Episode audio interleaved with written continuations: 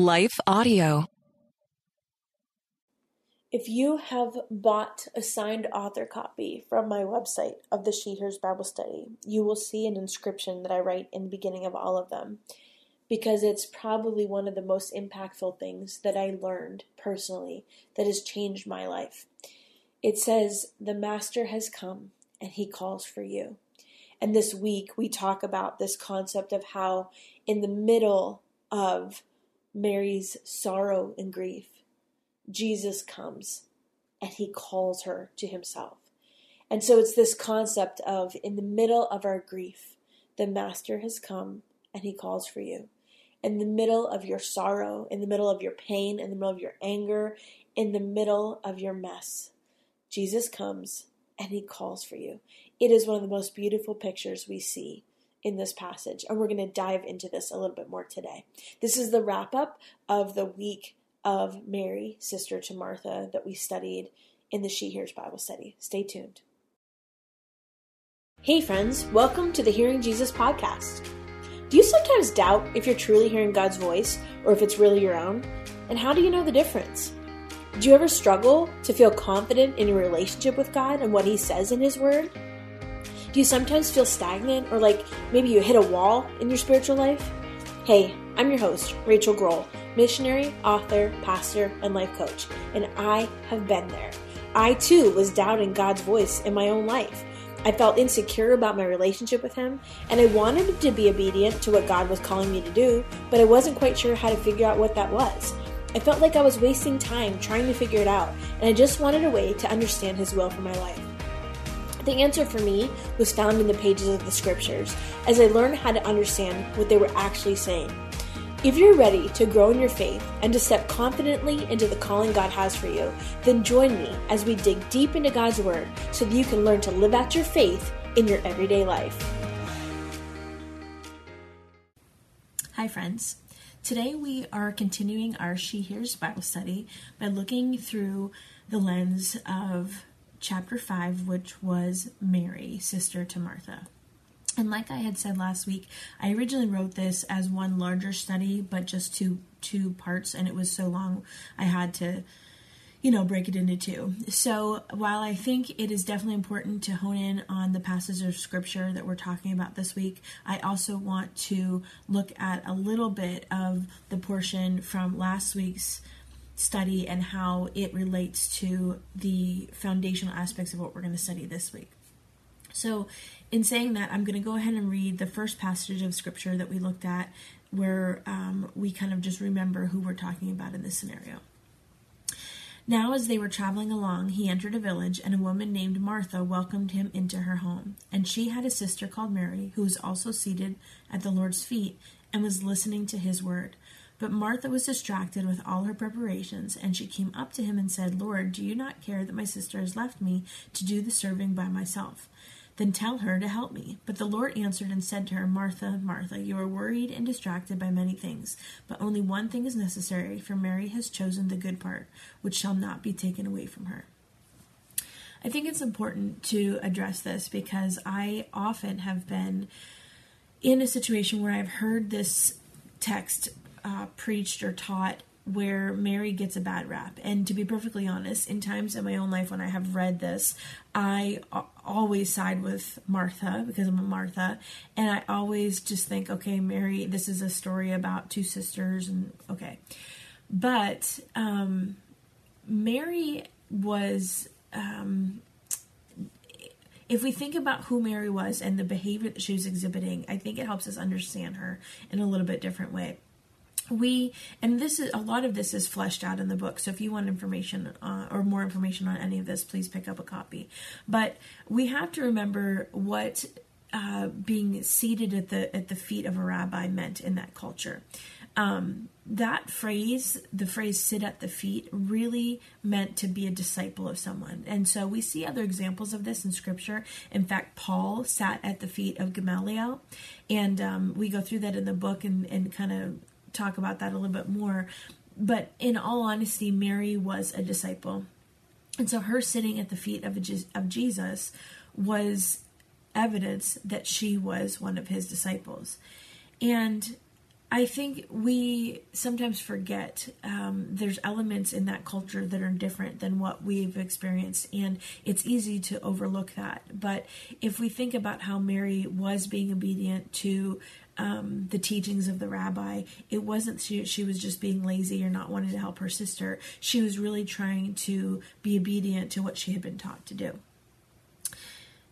the other part of of um, what we studied last week was in the story of Lazarus, and I'm not going to read that right now because it's pretty long. But in the story of Lazarus, when Mary responded, so Lazarus has died. Jesus has waited four days to come back to Bethany. Um, Mary responded by uh, I could just see her, her hothead temper. That's how I imagine it. It's not that scripture says that, it's just how I, I imagine it. Marching out to, to confront Jesus. And they had that kind of relationship where she felt comfortable confronting him um, and questioning him. Mary responded differently. Mary responded by staying seated on the floor of her home.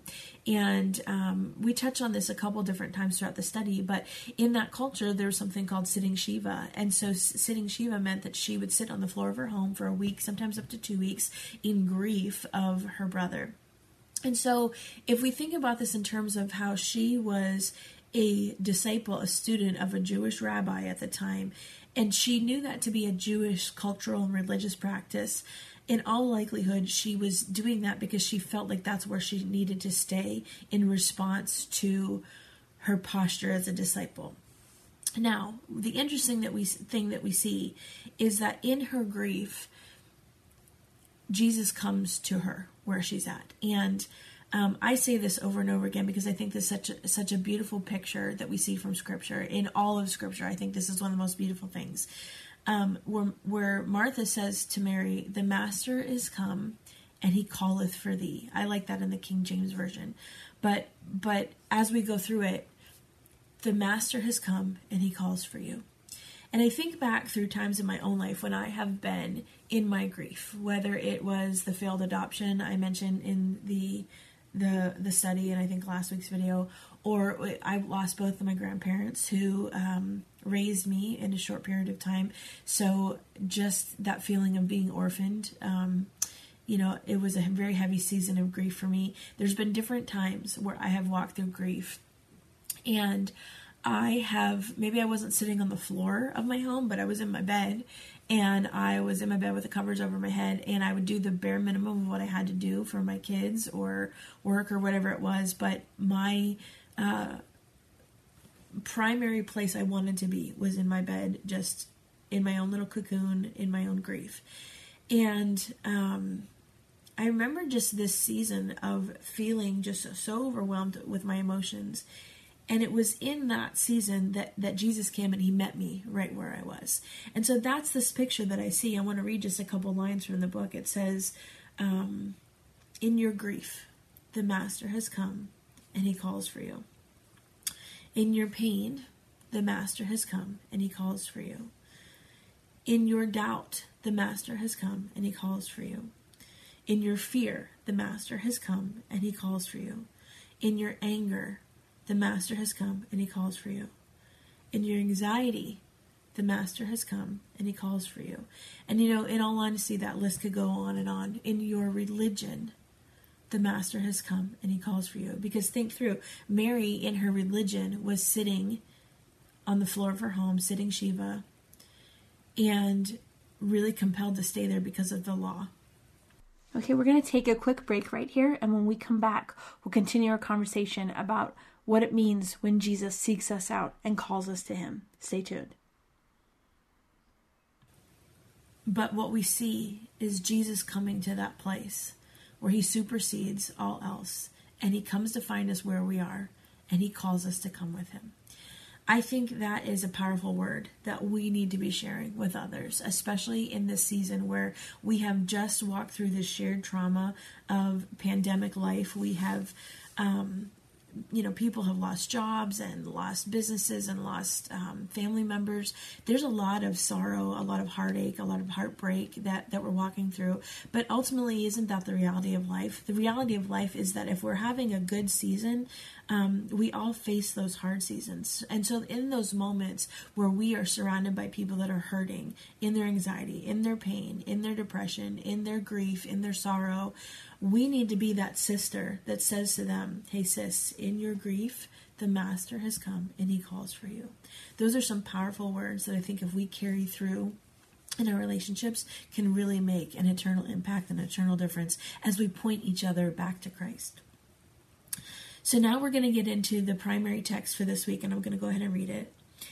Six days before the Passover, Jesus came to Bethany, where Lazarus lived, whom Jesus had raised from the dead. Here a dinner was given in Jesus' honor. Martha served while Lazarus was among those reclining at the table with him. Then Mary took about a pint of pure nard, an expensive perfume. She poured it on Jesus' feet and wiped his feet with her hair, and the house was filled with the fragrance of the perfume. But one of the disciples, Judas Iscariot, who was later to betray him, objected, Why wasn't this perfume sold and the money given to the poor? It was a year's wages. He did not say this because he cared about the poor, but because he was a thief and a keeper of the money bag, and he used to help himself to what was put into it. Leave her alone, Jesus replied. It was intended that she should save this perfume for the day of my burial.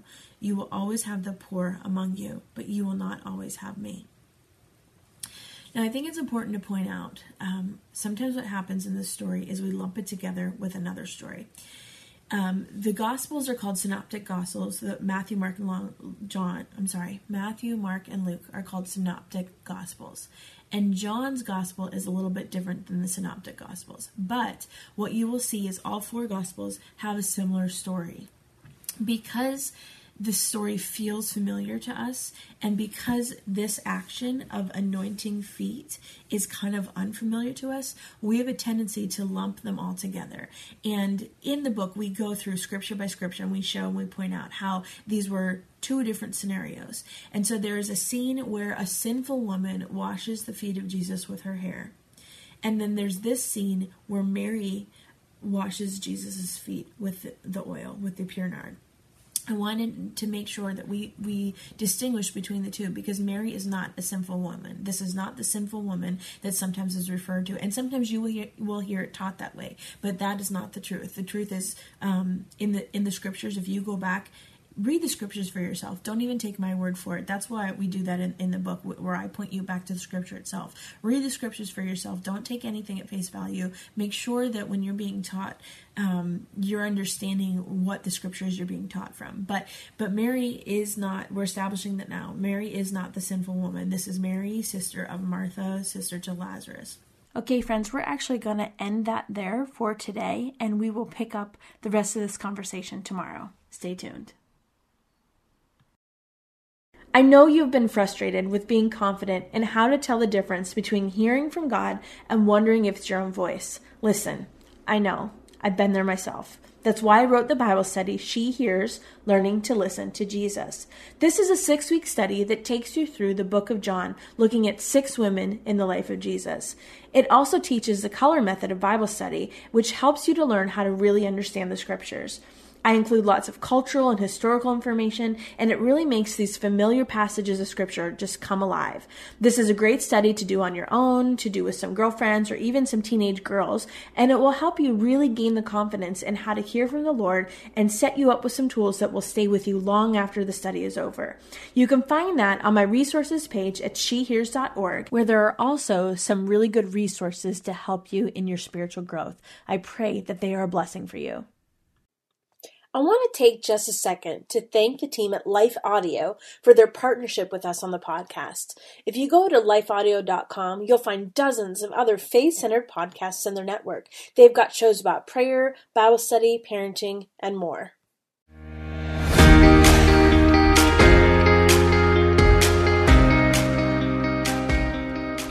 Hey, friends, if this podcast helped encourage, empower, or equip you for God's call in your life, I would love it if you would head over to Apple Podcasts and leave me a review. That's the number one way you can support my show. You can also join our free Facebook community or Instagram page where I share inspirational tips, resources, and prayer throughout the week. Hey, I want you to know I'm praying for you this week. Know that you are loved, you are cherished, and you are His.